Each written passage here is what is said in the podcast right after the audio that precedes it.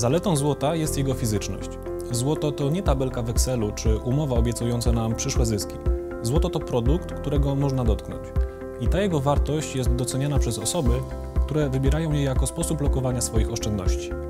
Złota nie da się dodrukować, jak to ma miejsce w przypadku pieniądza. Jego podaż jest w dużym stopniu ograniczona przez globalne możliwości wydobycia. Ale jednocześnie złoto nie jest w polskim prawie podatkowym traktowane jako towar. Dlatego od złota nie musimy płacić podatku VAT. Tym różni się on od nieruchomości, wina, obrazów i wszystkich innych towarów, w których możemy chcieć ulokować nasz kapitał lub oszczędności. Jeśli kupujemy towar obłożony podatkiem VAT w wysokości 23%, to za produkt wart w rzeczywistości 500 zł musimy zapłacić aż 615 zł. Kupując złoto warte 500 zł, płacimy za nierówne 500 zł. Taka jest właśnie namacalna zaleta zwolnienia z podatku VAT.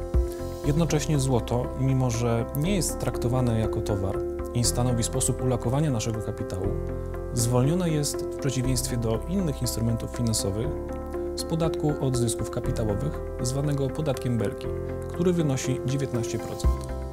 Taki podatek musimy odprowadzić realizując zyski z akcji czy rachunków oszczędnościowych.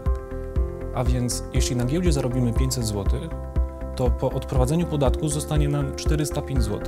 Jak widać w obydwu przypadkach różnica jest znaczna. I to właśnie ta różnica, oparta na wyjątkowej pozycji złota i zwolnieniu zarówno z VAT-u, jak i podatku Belki, powoduje, że jest ono surowcem tak pożądanym.